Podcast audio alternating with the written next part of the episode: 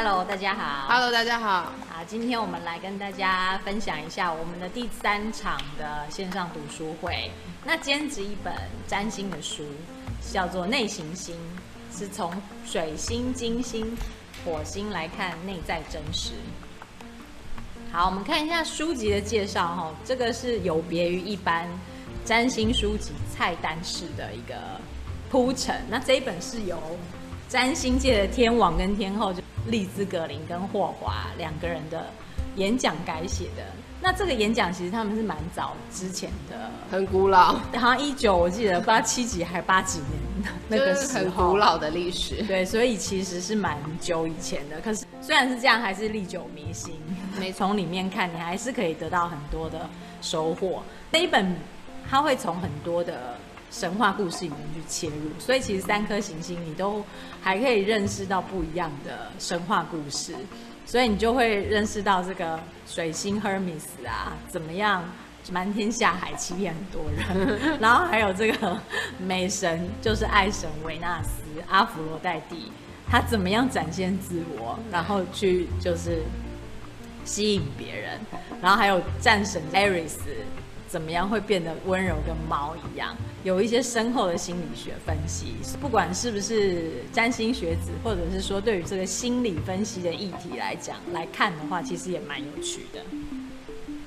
好，看一下章节哈，其实很简单，就是他讲了嘛，就是内行星嘛，所以主要介绍三颗行星，就是水星、金星还有火星，最后。两个章节就是做星盘解读跟综合的讨论。那综合讨论就是比较属于 Q&A，就跟可能个人行星比较没有那么多的关系。它前面其实都有很多 Q&A，对不对？它因为它都跟大家讲对话嘛，因为它是讲座、研讨会类，所以其实很多大家如果有看的话，就就知道说它其实是观众的提问，嗯，他们再把它整理下来。所以你可能看起来好像它内容可能没有什么样子的章法，因为它比较不像是一般书里面。就不是食谱，它其实比较像是一个问答的方式，反而可能还可以看到一些观众他们个人的问题，或是他们周遭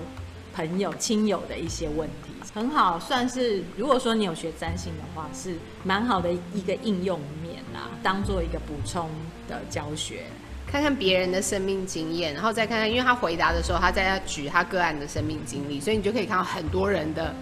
真的活那个相位是怎么活出来？交织在一起，然后因为他也会运用很多神话去讲解这些行星嘛，所以你又认识到这些行星好像不同的那一面，就是不管是正面的或是负面的，你都可以从里面去知道。好，那我们看一下所谓内行星到底是什么呢？因为既然有所谓的内行星，也有所谓的外行星嘛，那内行星。所服务的对象就是心理学上面的小我，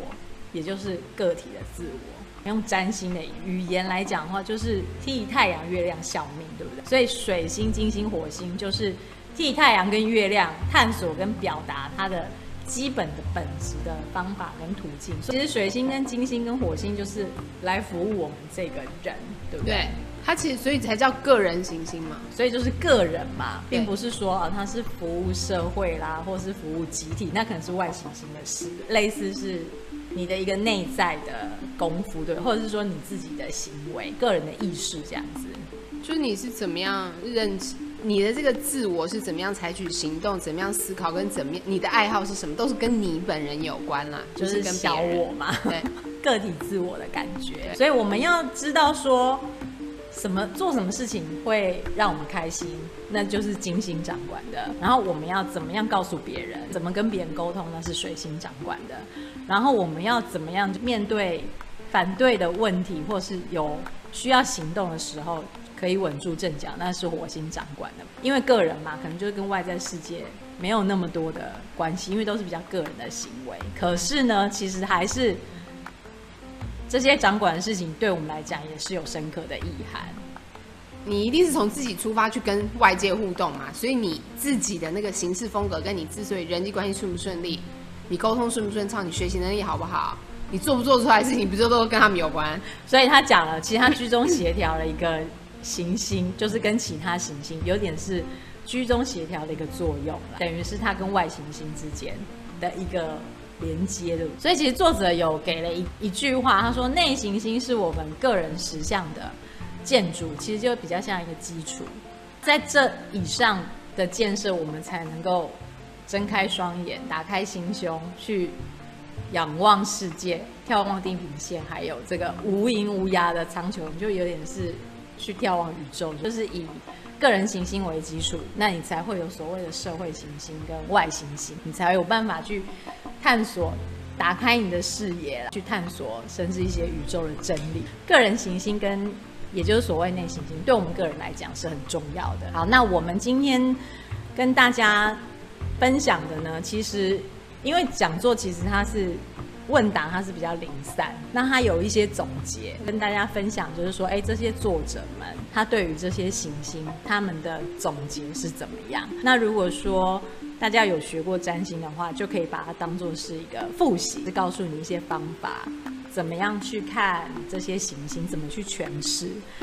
因为他的讲座其实就是针对学占星的人讲的嘛，所以大家就会对那些比如说什么相位啊、什么位置很好奇啊，自己是什么个性，别人是什么个性，不是他们都在聊这个吗？或者是他会聊说，哎，水星，比如说什么星在什么星座啊，它是怎么样子的展现，然后碰到什么相位啊，或是跟哪一个行星有相位是怎么样子的展现，他们就会分享他们的生命经验，或者说。台上讲师分享他的理解嘛，他他看到收集到这些个案，比如说金星在狮子是什么样子，他就描绘嘛，描绘那个状态，其实就是用水星来学习跟交流。这是一本非常学习交流的书，很水星。我们不会说再跟你说啊，水星在十二星座是怎样，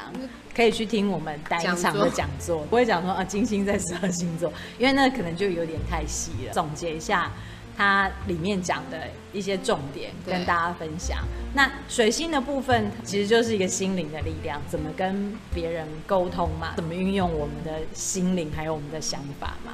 每一个行星它就会讲它在十二个星座的展现，然后它的宫位，然后还有它的相位。那水星它的星座配置就是代表我们的学习思维方式。怎么样学习？怎么思考？怎么觉察跟体会经验？在书里面都有一些举例啊。我觉得这个书好看就好看在你可以听到大家问出来的问题。第一个已经很有趣了，然后第二个，因为他们其实有时候问问题，那个人其实是有成见的，是不是这个相位就是那个样子？有没有？然后老师就要解释哦，不一定啊，什么什么的。他透过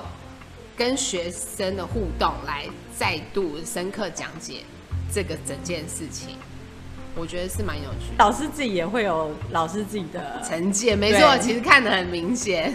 比如说他可能举说啊，水星母羊，可能沟通方式就是比较直接，或者是比较直觉，或者是他们就会抢着发表意见，这是他自己的经验。可能现实生活中你也可以去运用你自己的经验去想。我记得我们去那个补习班讲座的，你记不记得？对，我们也有帮就是同学分组。对，然后学水星母羊真的就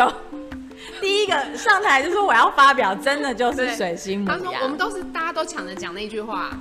每个人都抢着讲啊。所以其实水星的星座配置，大家可以看看一下，描绘我们沟通想法或是交流资讯的模式。那我们刚刚举例那个牡羊，可能是。比较容易看出来，就是因为他们反应就很直接，而且他们整组讨论都很热烈，然后很吵闹，然后声音又很大，然后又很高兴，立刻要上去发，因为他们第一个发表，他们很高兴，他说我们就最喜欢第一个什么的，对他们就都很热烈，还会去管别组有没有？有去看别人的，对，你怎么那么久还没好？就真的很鲜明，大家可以看一下自己的水星的星座，就是你会关心什么样子的议题，然后你讲话是什么样，你讲话是怎么样子的风格。那当然还有像宫位也会啊，比如说你水星在不同的宫位，嗯、你就会在那个生命领领域里面带有一个好奇心，或是变动性，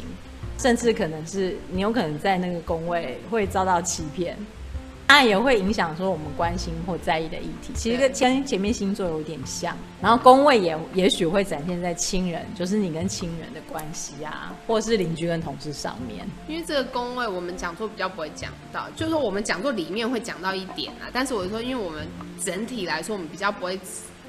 执着在宫位的原因，就是因为第一，很多人他根本不晓得宫位到底是什么；然后第二，他根本自己星盘他也搞不清楚，他搞不清楚他到底行星在哪一宫，所以。